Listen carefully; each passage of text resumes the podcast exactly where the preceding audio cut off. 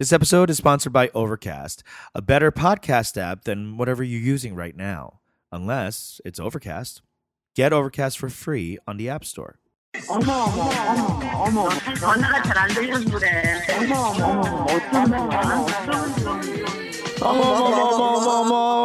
back to the Adjuma Show. It is March 3rd, Wednesday afternoon.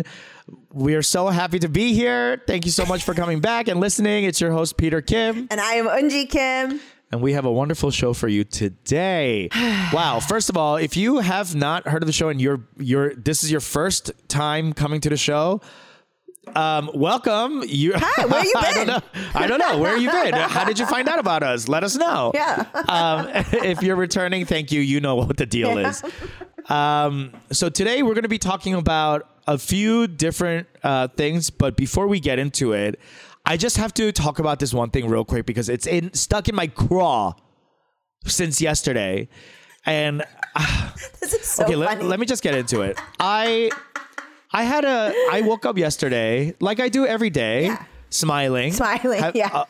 In a good mood, stretched. Yeah. In a great mood, ready to embrace the world that is in front of me. The birds were singing outside. Your koi fish was saying, hey, Appa. Hey, sis. It was 70-something degrees, and I was ready to go to the beach. And then I turn on my phone, and I get an email alert, and I have an email from YouTube.com. And it says a user... The .com, not .net. Don't ever go to YouTube.net. You don't want to see the videos on there. It said, someone has not only viewed my stand-up video, but they commented on it. Oh. And I'm like, wow, this never happens. Yeah, there's something to say. This never happens. So I go to it, I click on it, and the comment is, quote, sick of these fag heads advertising their sexual preferences. Love faghead. First of all, we love faghead. Love faghead. Honestly, when I read faghead, it didn't even occur to me that it was a slur. You know what I mean? I'm like, who gives better head than fags? Yeah.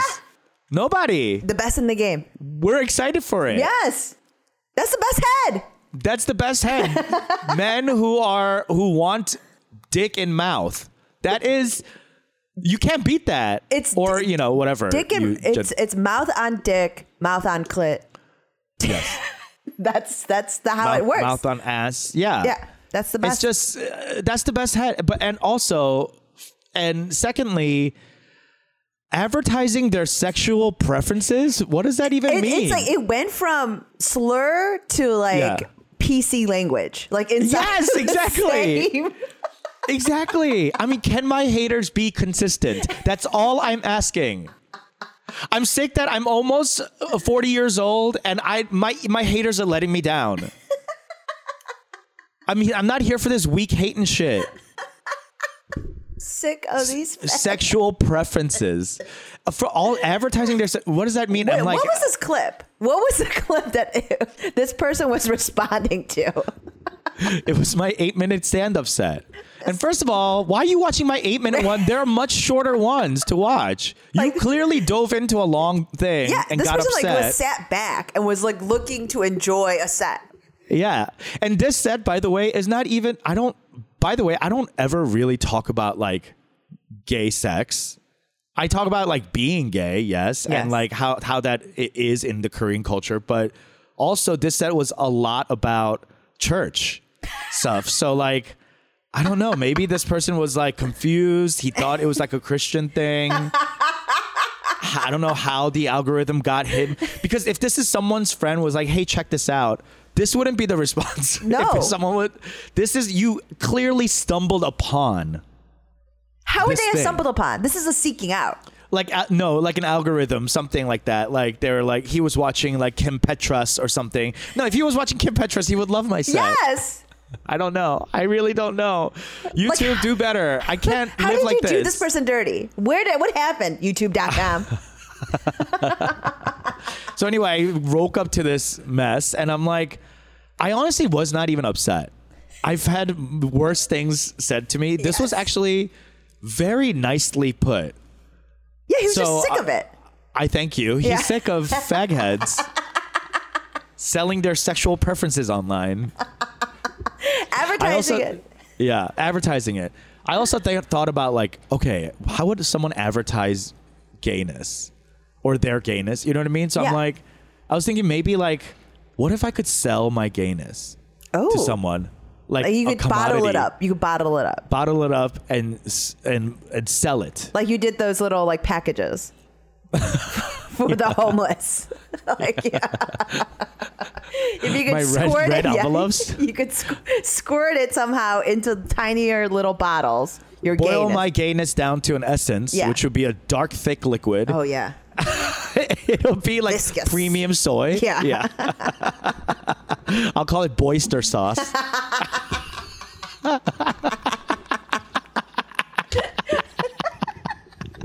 that's the umami in it is going to be mwah, mwah. The best. Just a round mouth feel. Yes. Yeah. Full mouth. Anyway, so that's what I was dealing with this week. I mean, I'm just like, I'm too old for this. I'm too old to be bullied for being gay. Yeah. Like, there's an age limit. Come on. You know what I mean? Like, yeah. I mean, there's the same thing sort of happens with, like, your body even. Like, you just kind of get over it. You're like, okay, you know what? This is it. Yeah. I mean, like, I can't. What are you going to do? Like, I can't change it at this point. I'm kind of living with it. Yeah. Kind of. Barely. I mean, that's the thing. It's like, you know, so this week I've been, like, dealing with a lot of. Can I tell you this? Okay, look at me right now, Peter. How Adjuma do I look? With the bubble vest zipped all the way up to the chin. That's peak Adjuma. Like I think this week I said the word aigu. Oh my God. Aigu. Like that. Aigu. Without irony. Like that was the sound that was emitted from my body organically. Mm-hmm. Like that was the first time this week. That's the first time you said "Igel." Yeah, bitch. I'm spry. No way. I'm spry. No way. There's no way. No, are you serious? I've been saying it since I was 16. Not ironically. Not like when you're around friends and trying to be funny. Like that. No. Never. Wow. Welcome to the club. Yeah. Aches and Pains Club. Aren't you aching and paining? Oh, hard. Every time I get up, it's Igel. Every time I sit down, it's Igel. You know what I mean? Every time I roll over, Igel. Yeah, like it's a hurry up. Like the way that you know how every single ajushi has, like the way that they stretch, they go like they have their legs wide and they just kind of like stand and they like kind of shift back and forth. Like they look. Like they're kind of always hula hooping. Yeah. Like that. Like I was doing that organically for the first time this week. Like, oh yeah, it's in your blood, baby. You don't even need to be taught that. No. And like just the throwing your back backwards. Yeah, the like ha, ha. Like this and like just the hitting of your hips. Yeah.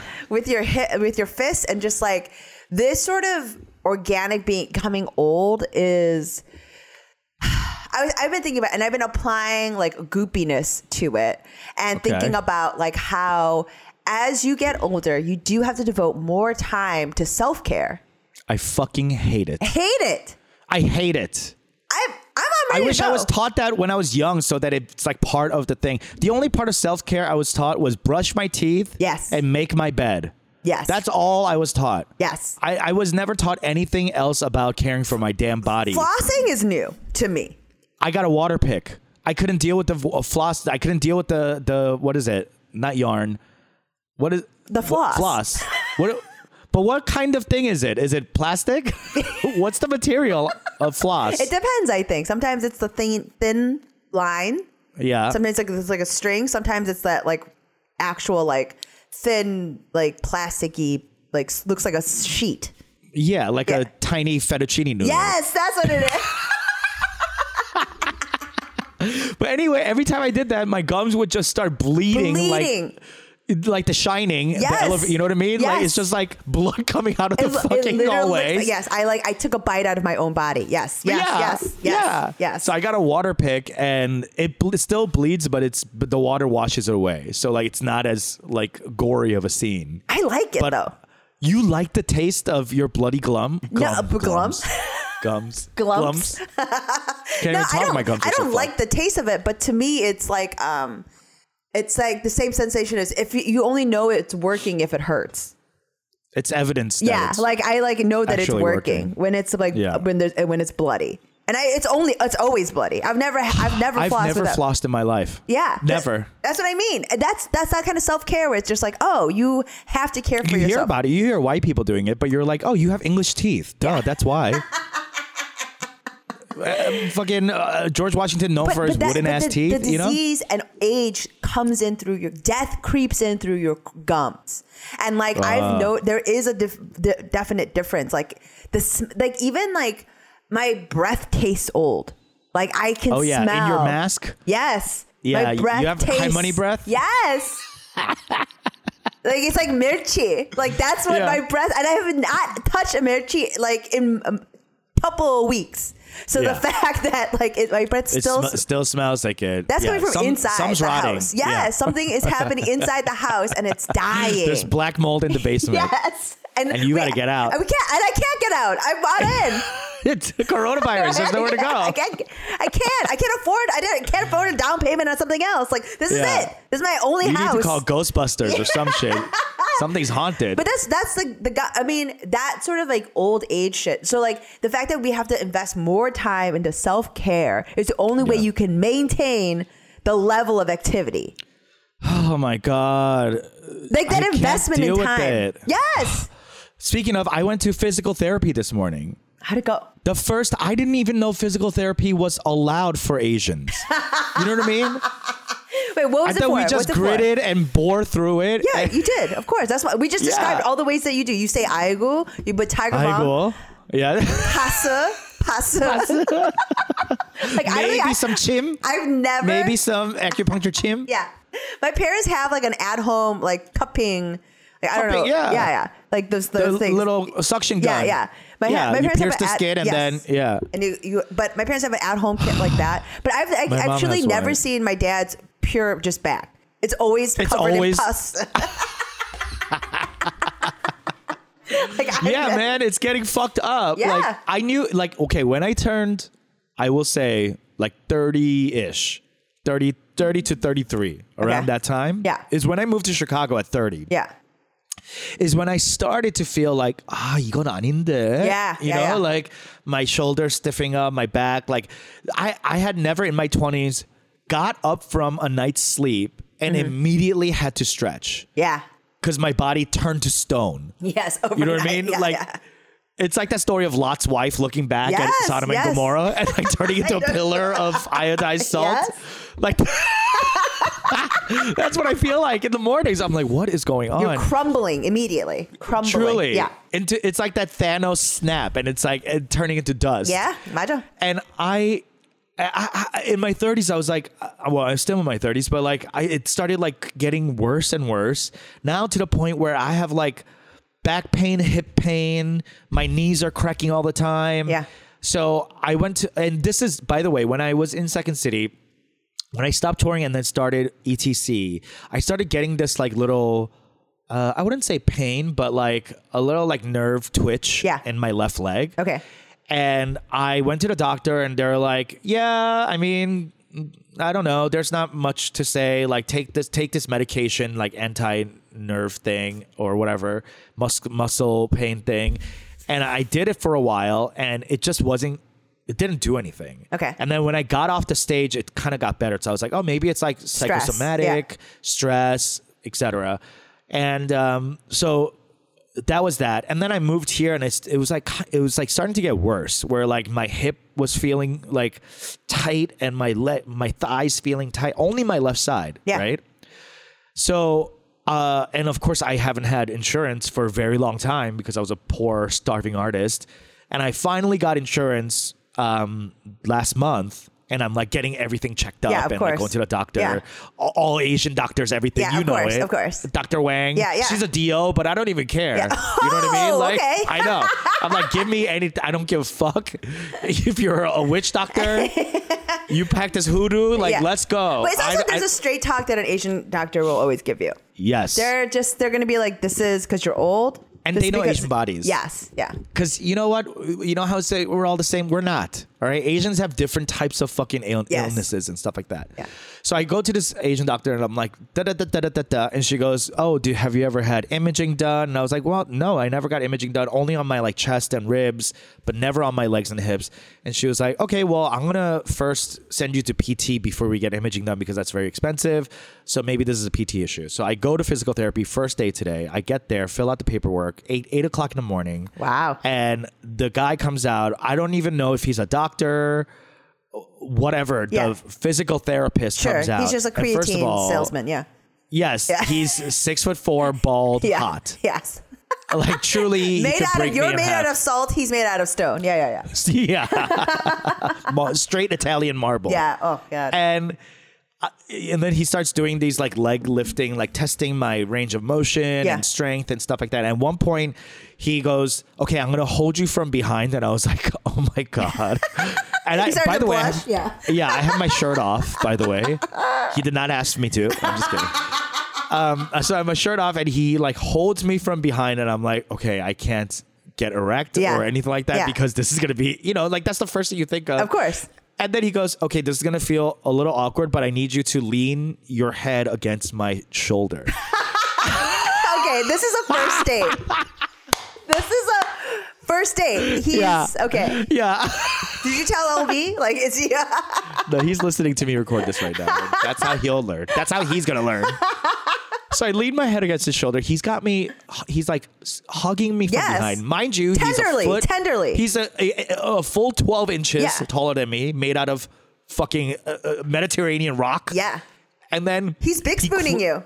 Big spooning me standing up, which is so hot. Yes. Right. Yes. And then he like twists my body a little bit, and he's like, "Is that okay?" And I'm like, "Yes." And then he moves me, and he's like, "Wow, you're so trusting." And I was like, "Oh my God!" The first time anyone's ever said that. Oh my God! I truly.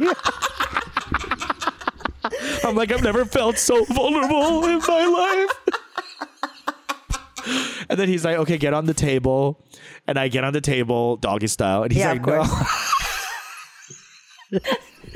He's like, no, on your back. Oh, okay. He's like, okay. Get on my back. However you want it, baby. However you want it. You have to be specific, Doc. And then he's pulling my knee up to my chest and like doing all this. And the whole time I'm like, please don't pangu right now. Yeah. Like, please don't. Can't. This has been so romantic for the first 15 minutes. I cannot ruin this with a fart. Oh. And so anyway, it turns out he does all these tests. I walk for him and, you know, he's like seeing what my range is. Yeah. And he goes, this is clearly a sciatic nerve. Oh, my gosh. That's been damaged. Yeah. So the pain, the swelling and the kind of stiffness from your legs and hips is coming from your muscles trying to protect your nerve. So it's working overtime. And that's why you're like feeling this tightness and spasm. So I'm going to give you certain exercises to do at home. I'm probably not going to do them. Yeah. I mean, of course I understand. Yeah. Yeah. I'm going to see him for the next 6 weeks. I'm having physical therapy for the next 6 weeks. You're going to have a romance. I'm so excited. 6 weeks. Congratulations. You best believe I'm going to write a rom-com about this. Congratulations. Thank you. I love romance in quarantine. I know. Especially from a medical professional. To have like oh my gosh. I mean, that is the dream. Like I'm going to try to do this too because I'm having the same sort of hip. I mean, I can't tell you. Yeah. Literally on my right side. Why are we having the same fucking ailments at the same on your right side? Yeah. For me, it's all my right side. I've had tingles in my arm and stuff like that since I was in my 20s, but it's because I have like arthritis. Oh. And I do too. Yeah. Okay. Yeah. So, but like, I'm pretty spry. Like I've up until like, I never exercised, but I was like always very, like, you know, athletic or whatever. And then I would run outside topless. Yes. Topless constantly. But I mean, I would say in the last 3 years, I exercise like 2 to 3 times a week. Like I been pretty. That's so good. Yeah. I mean, like I do the damn thing. I am committed. You keep it tight. Yeah. I'm committed to keeping shit tight. and I'm very committed to it. And since quarantine, obviously much less active, but I've been having a thing. All of my conversations with my girlfriends is centered around sciatic nerve and hip. Chinta? Yeah. Dude, no, it's not way. Just because we're also 38. This is happening to everybody. Everyone's dealing with sciatic nerve. Yes. Death is creeping in for all of us. Death comes for all of us. You know what I mean? Oh my God. Yeah. You know what? I know this, and I've always known this. I always imagined that it would just be quick and illogical. No. You know what I mean? Like a bus, getting hit by a bus or something, and be like, he's gone too soon. I thought it was that. I didn't realize it was just going to be a slow creep. It's a slog. Of decay. It's a slog. It's a glump. It's a glump that slowly takes over your entire body. And that's what I do see. I go. Yeah. That sound is the sound of death coming into your body. Yeah. And you need and welcoming it. You're like the aigo, when your mouth opens, that's when death comes in. Like it is literally how the Glum Reaper. Yes. That's what happens. And past week is kind of me being recognizing this thing about the self-care and rearranging sort of the calculus, right? Okay. A little bit of what does this mean? You know, because for me personally, with food, I realize I'm sort of a binge eater. I was realizing this. I've never eat normally. I have an eating disorder past, so I think that's me too. So I only know how to eat weird. I'm always is this a new fast and a lot? Yes, or not at all. Yeah. Or something insane. So it's I've been for a while now doing this intermittent fasting thing, and so I start eating between 11 and 7. But how I usually do it, and this is when I'm doing good, is I just will eat for an hour. In between 11 and 7. Just snack? No. I will just eat. I sit down at 1 o'clock and I just eat. Eat till 2? Yeah. Wow. That's binge eating. That's crazy. Yeah, that's a lot. That's a lot to eat. I don't think I could spend an hour eating. I think the longest I've ever spent continuously masticating food. Yeah. 6 minutes. I eat like I'm 이민 가는 것처럼. You know what I mean? As someone who sat across from you and had a meal, I can agree. With me sweating into the food? Because you sweat longer than you chew. I truly. Yeah. I think most bites, it's 1 or 2 chews. If it's gogi, maybe 3. And I'm trying to, my tongue is literally doing this flip action, trying to shove the food down the gullet so the next bite could come in. So you'll finish eating, and then the rest of the time sitting and eating the meal will be you swapping the sweat off. The sweat, and then seeing if whoever's eating in front of me asking if they're gonna finish that.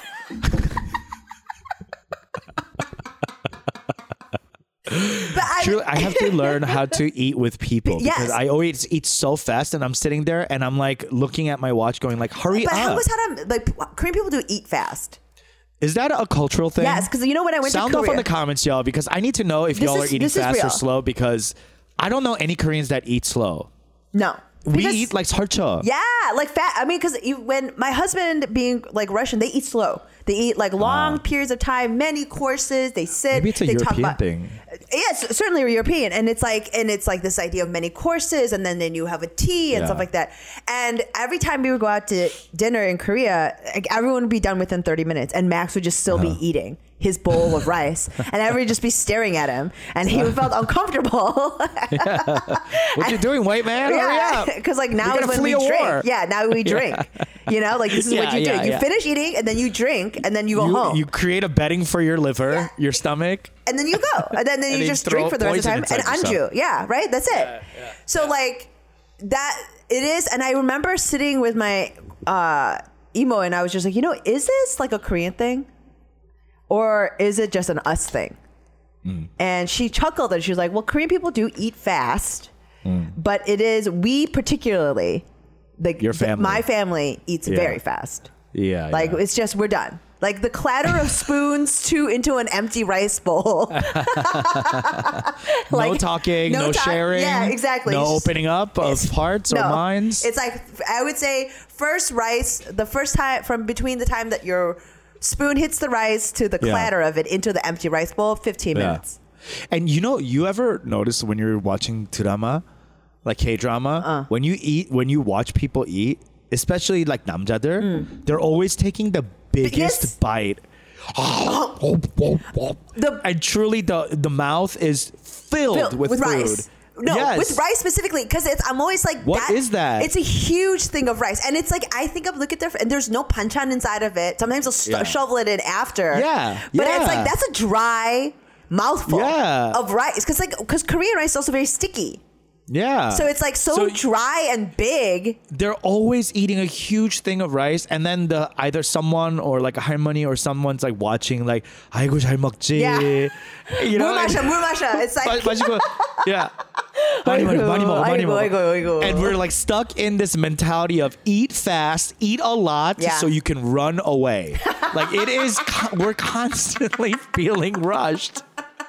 Because you have to go back to either studying or work. Well, tilling the field. Yeah. So it's like something like that. And the idea that food is something to enjoy, given how wonderful Korean food is so bizarre. It's so new. Yes. The culture of like Epicureanism towards Korean food is new. Yes. We never, I mean, it's become a fad and it's become global cuisine, I guess. But...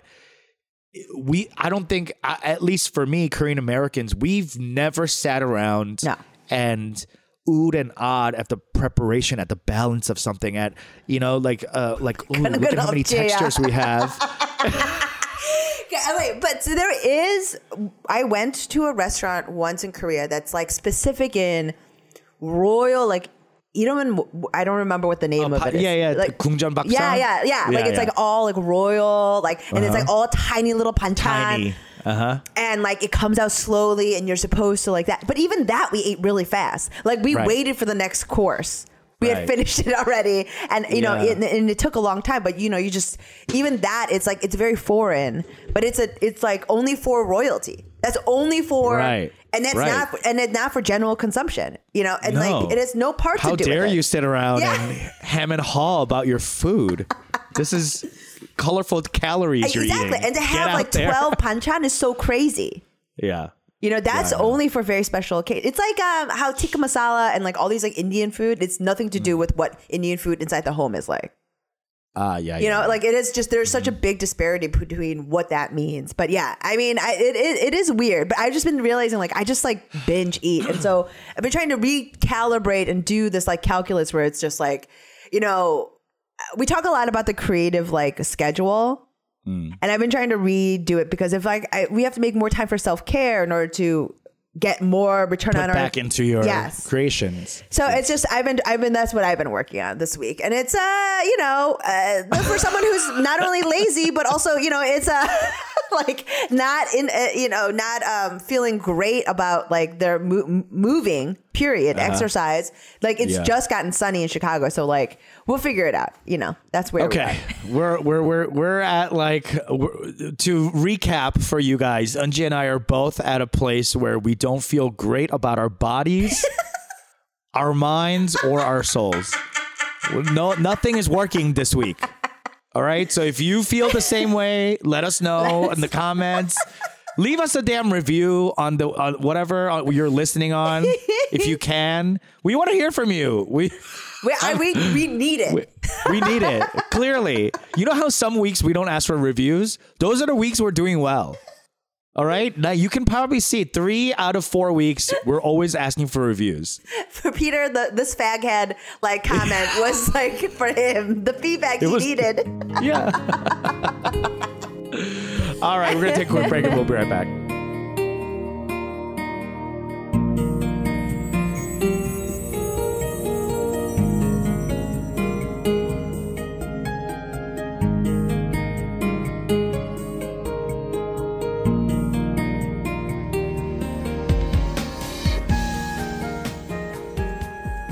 All right, we are back. So there's been a lot of Korean entertainment news. Well, yes. First of all, I want to say congratulations to Minari. They won Best Foreign Language Film, which is honestly, hashtag hate is a virus. Yeah. But we love any type of recognition for the hard work that Koreans do. So bravo. It's huge, brava. But it is also confusing. Yeah, it's a slap in the face. Yeah. But we'll take it. We'll take it, yeah. Yeah. Or whatever. And we said, yeah, we'll take a slap because at least you're acknowledging us. So I just want to say congrats to everyone involved. Lee Isaac Chung or Isaac, Stephen Yeun, the whole cast. We talked about it last week in the review. We're just really happy that this exists and the fact that they're, getting the buzz they deserve.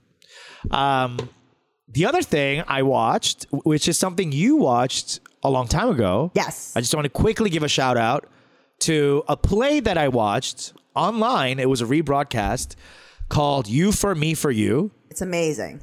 Amazing by Mia Chung and friends of the pod, Helen Julie. Yeah. Phenomenal. And Jim Park. Yeah. Phenomenal. Both of them those are two. Phenomenal. The North Korean accents were great in the beginning where they do a tiny bit of the Korean and then they swap into English. Mm-hmm. It was a one act. The pacing was incredible. Yes. Obviously, if you watched it inside the theater, it would be way more impactful with all the lighting and the sound. The set design was phenomenal. That was something that we watched. It looked so cool. It looked so cool. And the way that they choreographed some of the escape. Yeah. Like the way so that the light in the in the strobe lights, in the black and red strobe light. Yeah. It is one of the I would typically go to 2 to 3 plays per season. And this one being one of the best shows we saw that season. The other one before that was I think nominated for a Pulitzer, and I would say it rivaled that. Wow. The other one was Gloria. And this one, in terms of not just set design, but the acting. When it first came out. The direction was great. But the director is a white woman. Isn't she the white woman in the play? Yes. That's her, right? I don't know if she was the white woman in the play that when I saw her. I think she is in this one, in the version that you saw. In the version I saw? Okay. But she is a white woman. But I remember when it first came out, Helen talked about how there were small things that they contributed to and that she was open to receiving. One of which is they take off their shoes before they go in. They shouldn't recognize that. Yes. They contributed and that. And they put it in the corner, stage left, down stage left. They leave it on the side. I recognized that. I was like, but I figured that was a Mia Chung thing. No. Because she's Korean, so I was like, she must have written that into the... That was not in the script. Really? Yeah, wow. That's shit that... that's so cool. Yes, that is so cool. I love that. Because that's... Good for you, Helen. Yeah, but that's the thing. That's that's some shit that would have detracted from your experience of it. If I saw two North Koreans with sneakers on in their household eating dinner, I would be like, this... you would have moved on. You would have moved on, but it would have taken you out of it for a moment, right? For a second, yes. And as opposed to the way that it happened, it allowed you to simply remain committed to the script, committed to the play, and committed to the moment. Yes. And that was the goal, right? That's why they felt compelled to bring it up. Because it's not authentic. I wonder if this is a Helen move too. Helen, sound off on the comments or let us know if you if this was your thing. But do you remember when you watched it? And this is not giving anything away. You guys, please go watch it if you can somehow. Amazing. Do you remember at the end, there's a moment where Helen's character spills something and that I forget what it is, but it's a bunch of pieces on the floor and she takes maybe 30 seconds in a kimchi squat, picking up piece by piece by piece by piece and then putting it back on the papsang, right? And I remember when she was maneuvering in crouch mode. Yeah. Picking up each piece, I was like, this is a very Korean movement that you would not see in any other play. You would not see ever anywhere. That's how our emos and komos and harmonies move. Bitch, didn't I tell you when you sent me that picture about the crouch to me is one of the most seminal, recognizable. Oh, the shotzi? Yeah. The shotzi? Yeah. Oh, I told you that crouch. That crouch and also the one leg up this. Eating this, that to me is such a... The way you eat too. Yes. That to me is such a distinct Korean, East Asian thing that doesn't exist. It's a movement. It's actually literally how people move that you can see. Like, and I don't need to, there's no other context. I can see a silhouette of it and understand what's happening. You know, like that's how impactful that is. And you're right. She actually goes through and picks up every single piece. Every single piece, one by one. Yeah. She doesn't sweep it with her hands. No. I thought that was very, very deliberate. Yeah. Deliberate of her to do so. Yes. Because she didn't have to do this. She could have just done it more efficiently. Yeah. But that wasn't the point. The point was to show that specific movement. And I wonder if that could not have been a direction. That must have been an actor choice. Because I can't imagine a white woman director. That bitch is full of choices. She's full of choices, yeah. She's so good. She's so good. So good. Just because you brought it up, Shotzi is the artist we shouted out maybe 2-3 weeks ago. She was a kick-ass Korean. I think you guys remember in the show I decided to ask her for request a piece of artwork to be commissioned for my company's website, because it is an endeavor. And we've been going back and forth, and you can't see it now, audience, but I'm going to send Unji the updated version. This is like the version before the end, I guess. Mm-hmm. But you'll see like what she updated and stuff like that, and it's, I mean, incredible. I'm so excited for it. Oh, I'm excited. To you. I will say that this also, just before we go, leave this. Oh, I love this, Peter. This is perfect. Oh, my God. Right? Yes. This is exactly what I'm talking about. This is the vibe. This is the energy. Yeah. Robins. Yeah.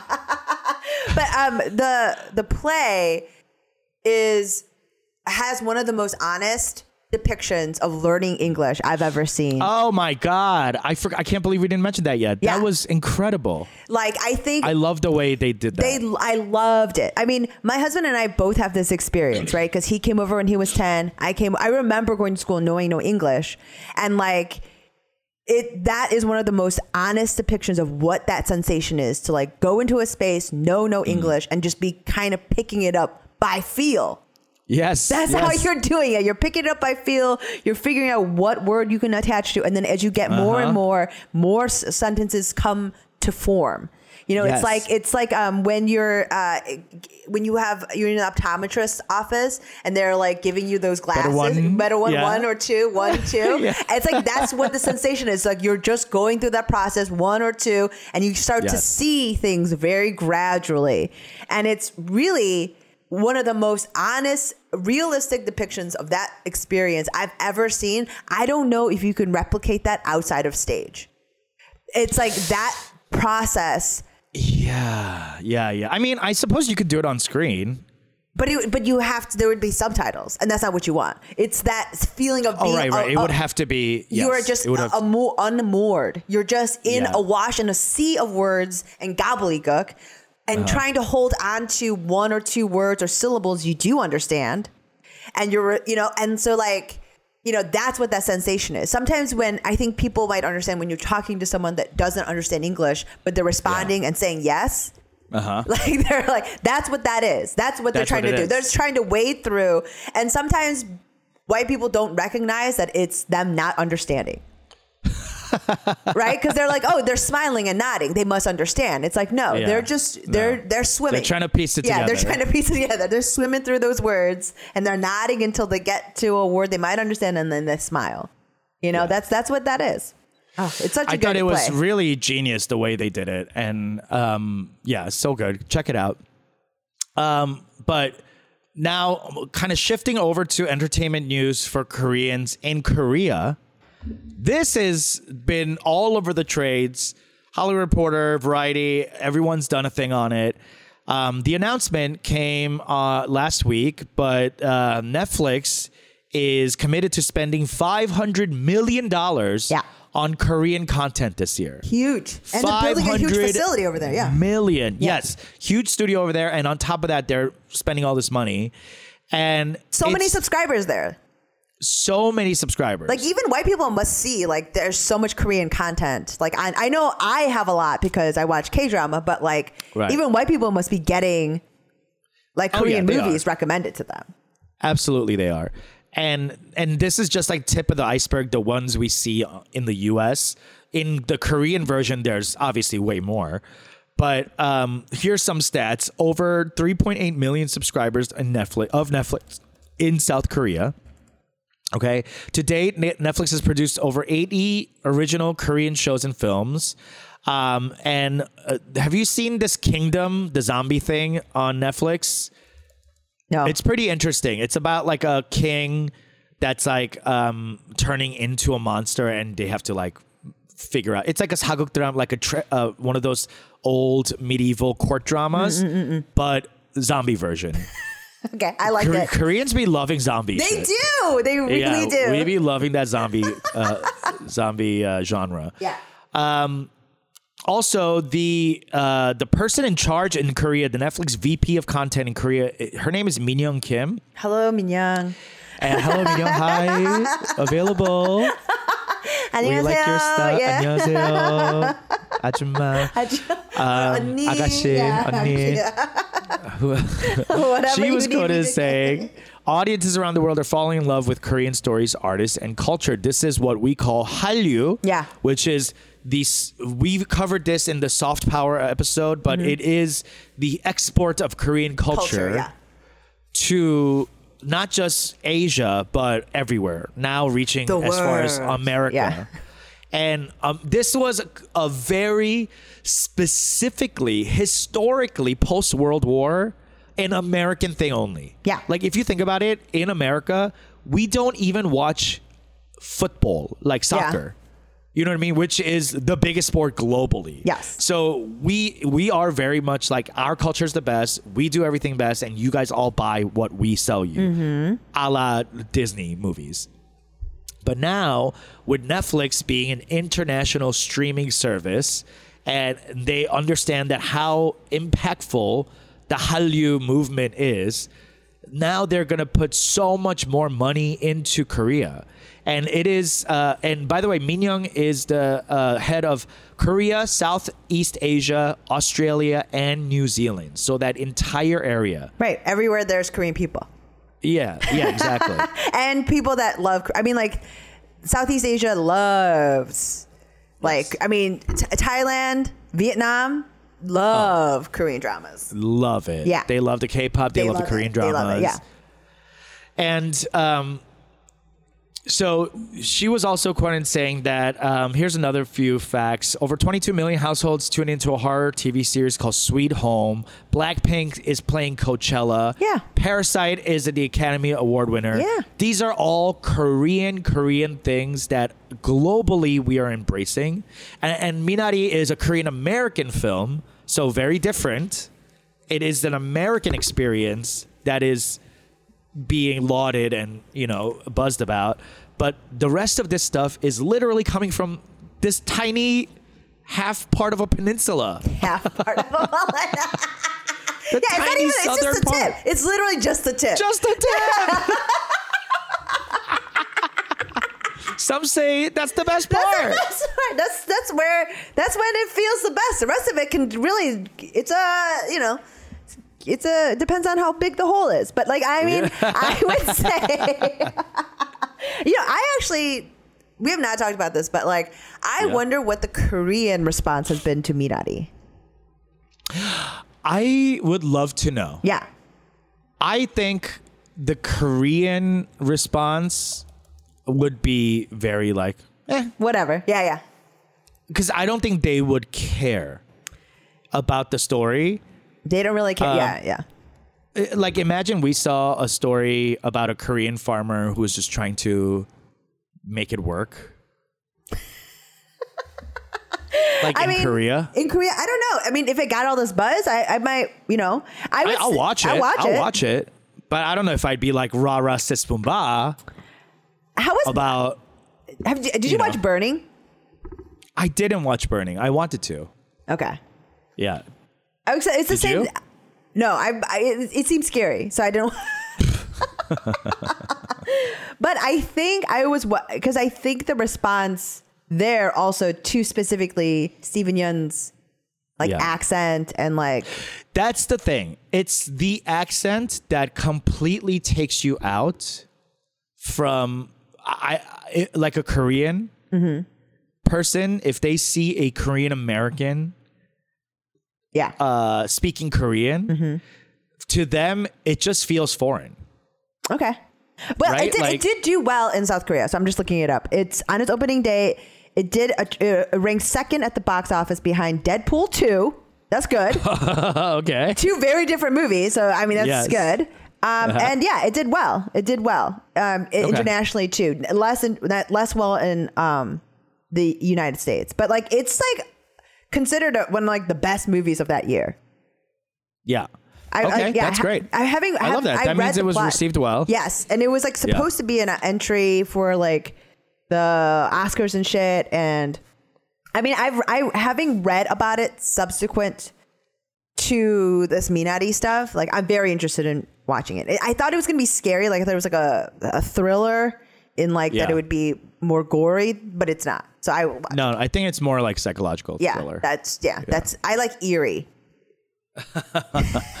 But yeah, so I this is a huge step for Korea, mm-hmm. and also for I think this obviously this has nothing to do with any of us here, unless you and I end up moving to Korea and figuring out how to like break into the Korean scene, which sounds really hard.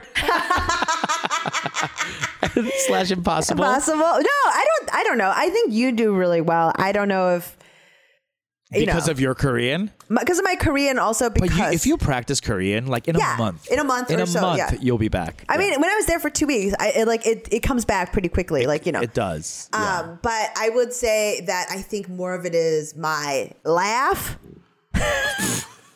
Okay. My general...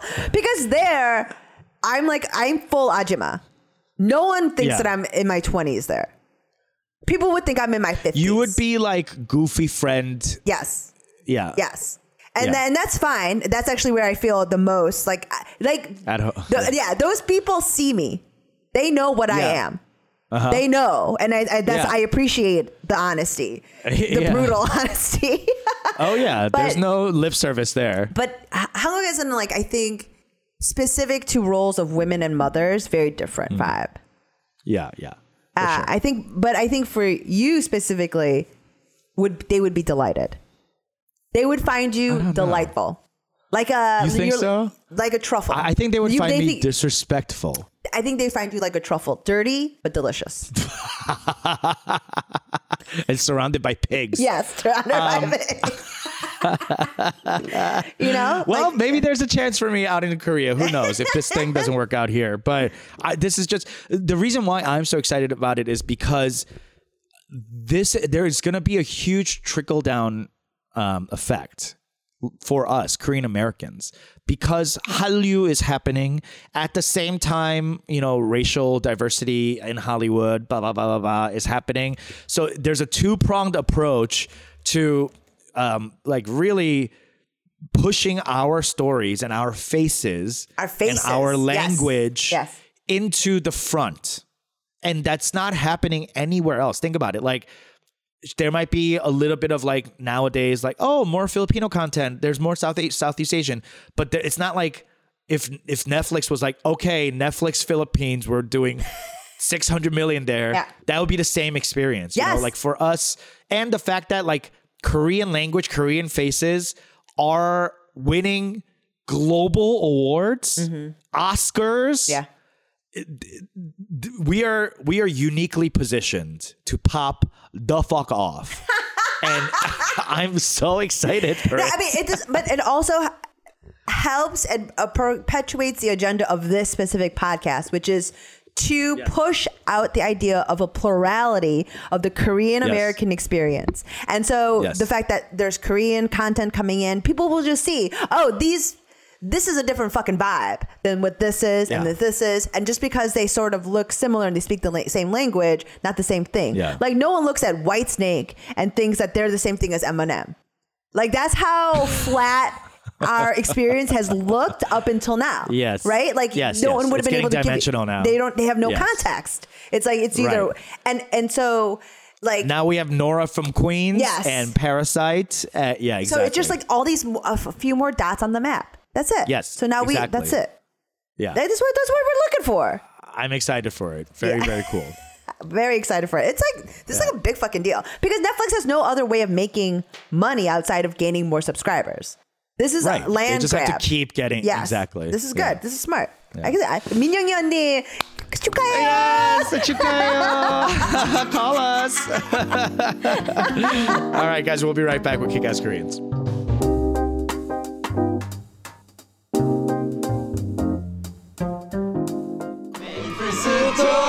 자, 맞습니다. 네. 여러분, 그 BTS 위 메이플 스토리 프로젝트에 초대되셨는데 오늘 다양한 과정을 통해 우리가 완성한 아이템이 메이플 스토리 실제로 구현된다고 합니다, 여러분들. 이 프로젝트를 통해 여러분도 메이플 스토리의 매력에 빠져서 저와 함께 메이플 스토리 이 파티. 일단 형 서버는 안 할 거야. 아, 그래요?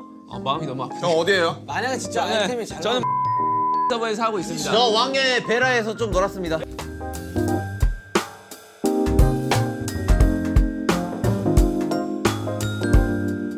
All right, it's time for Kick-Ass Koreans. Yeah! Who do you got today? Okay. This is Minari inspired. Okay? All right. I'm going to be talking about a Korean-American farmer. And her name is Kristen Leach. And she is a farmer in California. And she has a company called SecondGenerationSeeds.com, and she basically sells these like heirloom seeds, like catnip, gochu, like all these like pechu, and these like I have never heard of this, but like a sagwa, like melon. I guess it's like a royal melon, but she is was born in South Korea, but she was adopted into like an Irish Catholic family in New York. So she's an adoptee and was always really interested in the garden. And then in 2015, she like flew to South Korea to learn what she could about natural farming techniques. And like she discovered all these like heirloom crop preservation techniques and like got all these special seeds and came back to America and has been like utilizing all the techniques she learned there and using these heirloom seeds. She sells them on her website, but like something that was really, there's a story on her website about catnip specifically, like, which is, I love catnip. Like, I love catnip. My mom used to grow catnip in the backyard. It's mine too. That's like the wonderful thing about it. And the thing is, like when I was reading about these like things, you know, my family is from Busan. Everyone in my family was a farmer. Like not my parents' generation. They worked in the farm. Their crops failed. That, you know, everyone was hungry. That's the reason why they were hungry, because they were farmers and the shit wasn't popping, right? But the story on her website is so Adjuma. She's like, I once asked an Ajumma friend why she thought Korean Americans loved catnip so much. She slapped me on the arm and responded vehemently, "What are you talking about? We were born to love catnip. We have always grown together. Stop asking strange questions." Like, that is the most Ajumma response. She didn't answer anything. There's no answer to that. And was just like, that's a stupid question. Yeah. She insulted you and gave you nothing. And it's like, specifically, catnip is that. Like, it grows anywhere. It's very resilient, right? And it's like something that is, when you think about all the sort of plants and food that we are very tied to, it's things like this. It's hardy plants that grow anywhere and that taste good with most everything, right? And that's like sort of this like experience that she had. I mean, and we've talked about several times, particularly with adoptees or even HAPA people, where their entry back into the culture always revolves around food.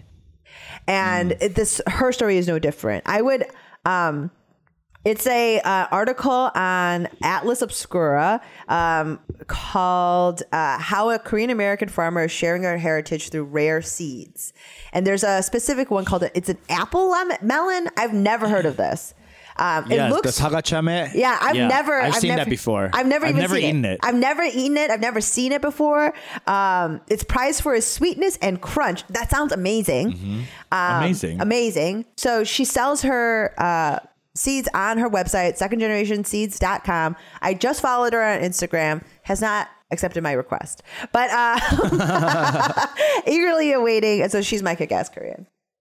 Hell yeah. This is the coolest because I went over to the website, the secondgenerationseeds.com, and you can buy straight from the website. Yep. It links you to like a different thing, but you can go from there. And the catnip seeds are $4. Yeah. That's so cheap for the packet. Yeah. That's incredibly cheap. And I'm gonna buy some right now. I already bought some. Yeah. Garden. Yeah. Yay. Awesome. Okay. My kick-ass Korean is, you know what? I was going back and forth thinking whether I should do him or not because he's so ridiculous. But I have to say, I've been seeing this guy doing the rounds of media rounds and with like E! Entertainment, you know, fucking Access Hollywood, all this type of stuff. Yeah. And I think he's doing the culture a good thing. So my kick-ass Korean is none other than Kevin Kreider, sex symbol and dumbass hottie from hashtag Bling Empire. Speaking of people that are always taking off their shirts. Yes, exactly.